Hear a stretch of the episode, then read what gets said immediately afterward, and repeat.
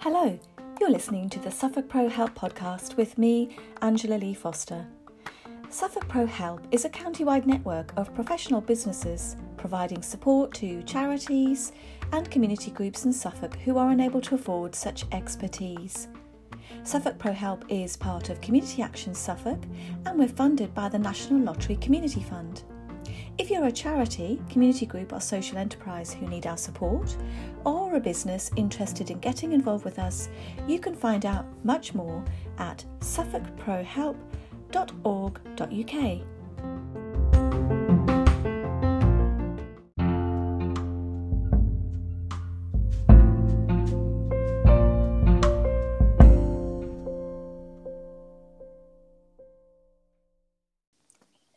So, welcome to the Suffolk Pro Help podcast, and I'm joined today by Giles Kirkham and Glenn Matthews from Larking Gowen. Good morning. Hello. Hello, good morning. Hi, and uh, well, we're talking about community interest companies today, CICs, um, and or KICs, sometimes they're called. Uh, so, I'm going to ask Giles if I, I'd start with you. What is a CIC, and how is it different, say, from a charity? Hi, uh, CIC Community Interest Company. It's it's it's a company. It's a company like another company, um, but it's got a brand. It's branded as a CIC. It has an extra regulator. There are some few extra forms uh, that you fill in, and effectively, it's it's similar to the to a to a charity in that you have objects that are for the benefit of the community, but they're not necessarily charitable objects. In effect, it's it's it's less regulated than the charity. It's a fairly light touch regime. Um, it's much much easier to set up and run than a charity. Um, but if you are looking to run what you're calling a social enterprise, CIC might very well be the format you want to go for. So this is so uh, someone wanting to do something that's for the benefit of their community, but also be uh, a company as at the same time, mm-hmm. um, trading, making a profit, and putting those profits back into the community, into the company. Is that how that would work? Yeah, because you are you are as compared to a standard company, you're restricted in the amount of dividends you can pay out. You're restricted in the amount of capital. You, you can't pay out capital to yourself at, at the end. Um, so there's a reinforcement in having the label CIC Community Interest Company, which will be in your name. There is a and some extra disclosures every year. Um, there is there there is a formal branding of yourself as a as a social enterprise. The disadvantage I've said advantages against being a charity is that it's much easier to run, much more freedom. You can be much more entrepreneurial in running your social enterprise. The disadvantage against being a charity is that you don't get some of the ta- you don't get any tax reliefs. You are taxed as if you are a normal uh, trading company. Um, so if you're paying business rates, you there's no mandatory business rates relief beyond your normal small business rates reliefs. Okay, and, and Glenn, perhaps I could come to you. I wonder what type of work you're doing with CICs. Um, you know, what they look like in practice. Yeah, so we have a, a number of CICs we, we deal with, and I've, I've, reached out to them. They're happy for me to share a bit with you about the work they do. Um, so people who set up CICs generally are really, really nice people, and my clients are no exception. So I said, Can I tell a, a bit about your CIC? And she said, Of course you can. And make sure you shout out about all these other CICs and all the great work they're doing as well. So my client is called Bicycle Links and it's in central Norwich. And if you walked past it, you would think it was just a normal bike shop. But on the side of that, so that's the commercial element of what they do. And on the side of that, they have a number of projects that they do which are for the benefit of the community. So some of those are funded from their profits and some of those are funded from grants that they receive. that's one of the, the key reasons why people will set up as a CIC is because it will allow you to access some pots of funding to as a regular company. And some of the schemes they've done in the last couple of years are in, in, in lockdown, they were allowed to keep keep open because they were a bike shop and that was deemed as essential. But they had staff who had to isolate and the like. So they said, okay, well, that's fine. We're going to open, but we're going to focus on helping NHS key workers get their bikes repaired and for doing them at a lesser rate than they normally would. There's some of the other schemes they've done in in the past as well. There's a scheme called Welcome Wheels. So in, in that case, they use refurbished bikes, so bikes that they received that otherwise would have gone to landfill. They use volunteers who are potentially people who might find it hard to get employment. So they will get them in and they will teach them new skills to help them be employed. And so these bikes that otherwise would have gone to landfill that are now given to asylum seekers so that they are mobile and they can properly integrate themselves into the community and hopefully as a result of that get themselves meaningful employment. What a fantastic example. With, yeah, that what, what were they called they, again?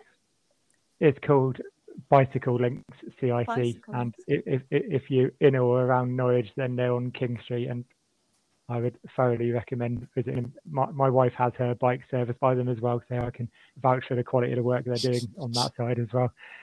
Um, That's such a great example, again, of um, of the you know it's trading commercially, but it's also doing all of this other work and working with volunteers too um, you know, for the benefit of the community. And you did say that they they could have access to pots of money. So, so but not all grants. I guess some there is there is some restriction on grants with CICs.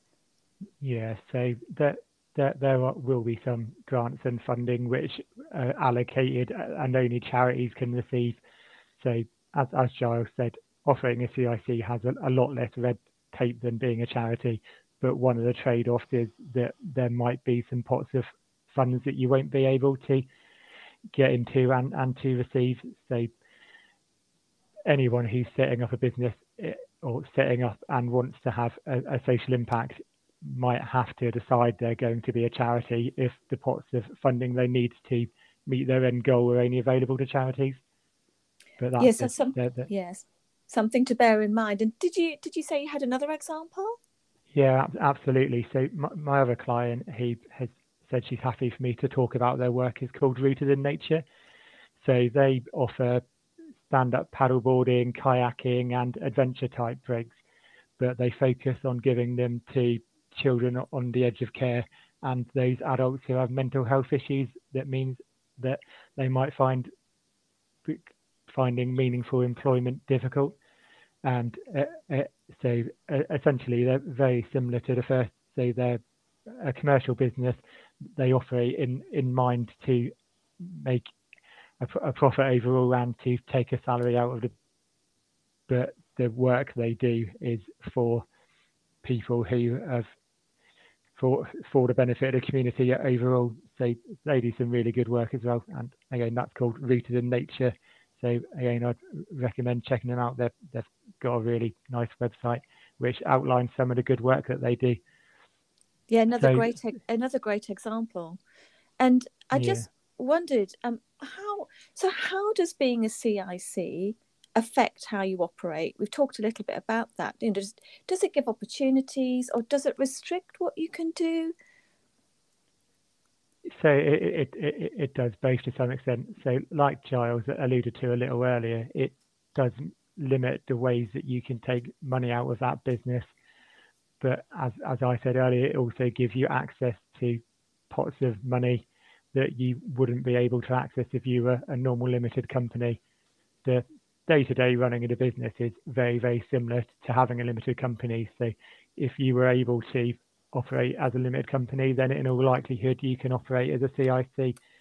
And we, we often find, although there's no obligation to, then quite often CICs will set up a, a board just so you've got some other people to run ideas by, to generate ideas and, and those kind of things. But actually, the day-to-day running of a CIC is no more complicated than just running a limited company. And as Charles alluded to earlier as well, it's quite a, a light touch regulation as well. So every limited company has to do a set of accounts once a year, and a CIC is no different. But as well as that, there's an additional form you complete called a CIC 34. And really, all this is is an opportunity to, for you to shout about all the good work that you do. So it will ask you what projects you've been involved in the last year, how you have helped your, your, your local community, and that also goes on record. So it's a, a, a pretty good way of advertising your business to, to some extent. And if people are awarding pots of funds, then they will access that document and consider the work you do and whether you're suitable to receive the pot of funds that you're applying for. That's great. But, so a bit like an annual report then of what you've been doing. Yeah, but but the, the nice thing is it's it's not pages and pages. Most of them are on two A4 bits of paper. So it's not like you have to write a, a 10,000 word essay and it's something that has to take you weeks, weeks on end. It's just a really snappy way of letting people know about the good work that you've done in the year. Good. I'm all for yeah. keeping it simple. That Can I come good. in? Because I think yeah, that's absolutely. the point. It, it does keep it, as, uh, uh, uh, as Glenn says, it keeps it simple. It is. I, it's rare that you'll see one. Well, it's rare that you'll see one that's more than two sides long in a relatively small business. Um, there are other limitations. The, the, the, the, only other limitation, well, you, you have an annual report, you have to op- continue to operate for the community benefit, which what does that mean? Well, standing back, what does the ordinary person think community benefit is? That's really the test. Um, acting for wider than your own benefit. And I just ought to say something about the dividend cap and asset lock because people oh, yes. looking into doing a CIC will have might want to know what that means. The asset mm. lock essentially, essentially means that when you wind up, if there are assets left, you can't take them out for yourself. You will have put in your constitution um, similar similar bodies or similar charities that the assets have to go out to. If you're running for the social benefit, you may not have built up any assets in the business. The other thing is the dividend cap. Some people, when, when they're running commercial businesses, they want to structure their remuneration um, as partly salary, partly for dividends, because that can be a bit more efficient in some cases for their tax. In this, to this extent, you you can set up your constitution so that you can pay up to I think it's 35% at the moment of your distributable profits each year as dividend. But in our clients, and I think Glenn, you'll agree, they don't tend to. We tend to remunerate by salary anyway, so it's irrelevant. Yeah, what in effect it does, what that does, is it does allow you to set up so that you can encourage social investors. You can you can you can offer them a little incentive if right. that's how you think you're going to be raising finance in the future.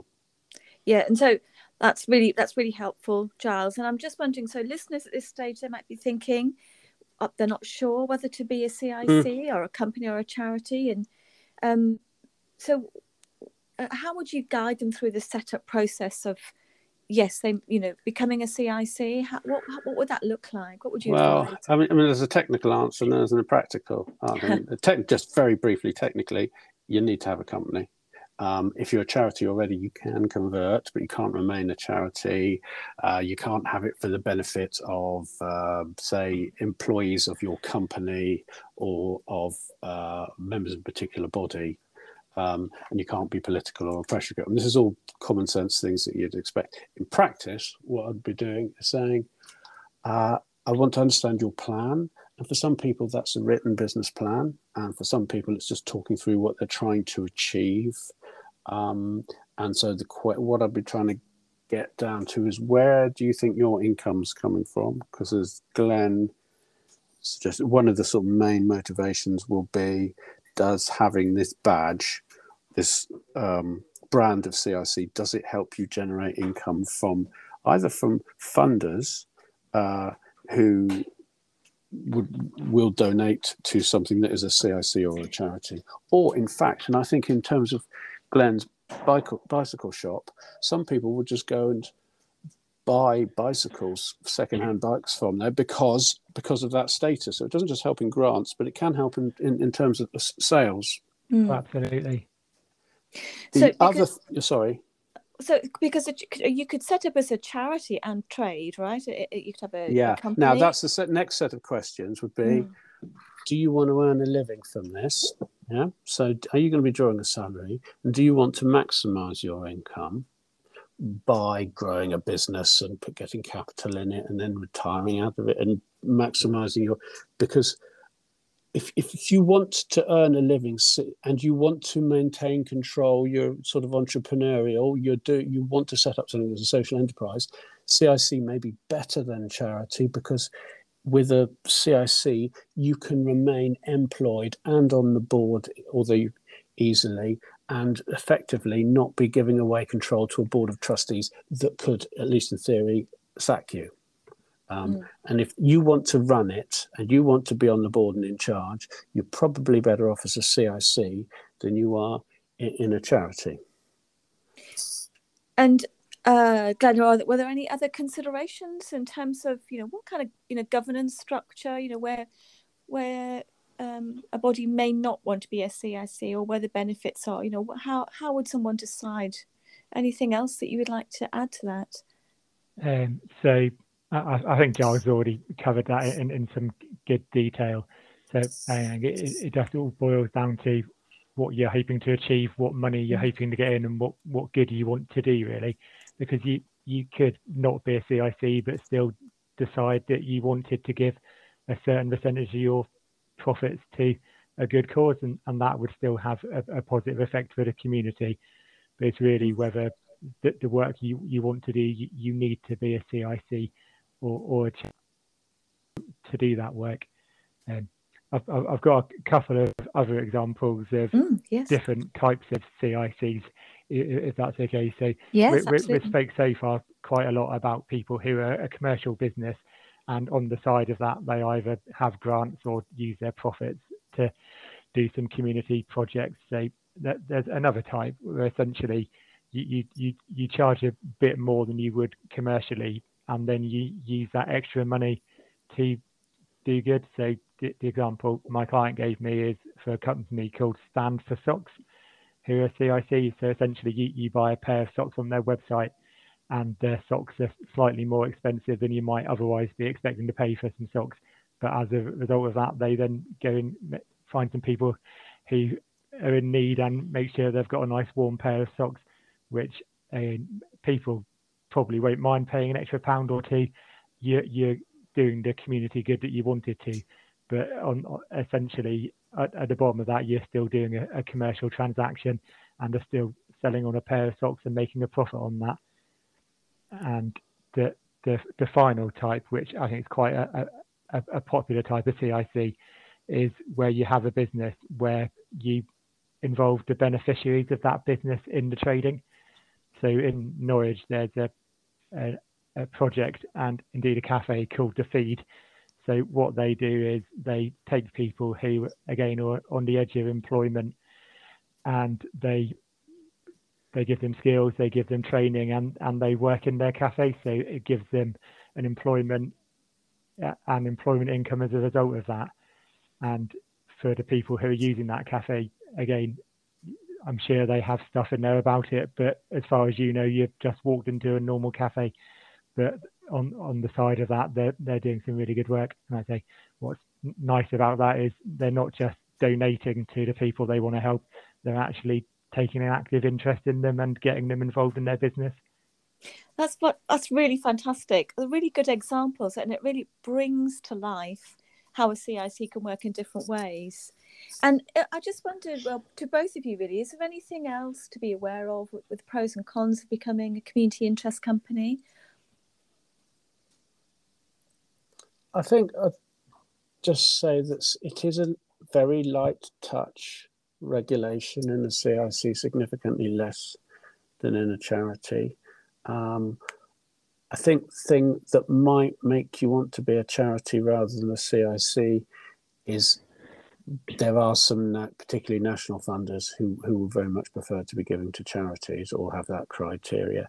But if, say, you're in a position where you're, offer, you're occupying premises and you are paying a significant business rates bill, then that, that's going to be a significant motivator to become a charity on on the basis that your operations and your objectives enable you to do so.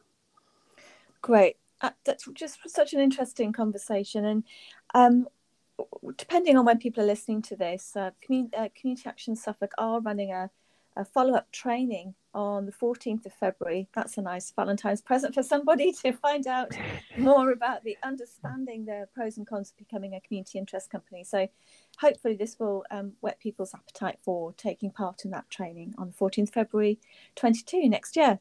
So, thank you both, uh, Giles and Glenn, uh, for your time and talking to us about community community interest companies. Um, that's why they're being named CICs, isn't it? It's very hard to say. Great. Really appreciate it. Thank you so much. You're very welcome. It's a pleasure. Thanks for having us. Thank you. Thank you for having us. Yes. Thank you.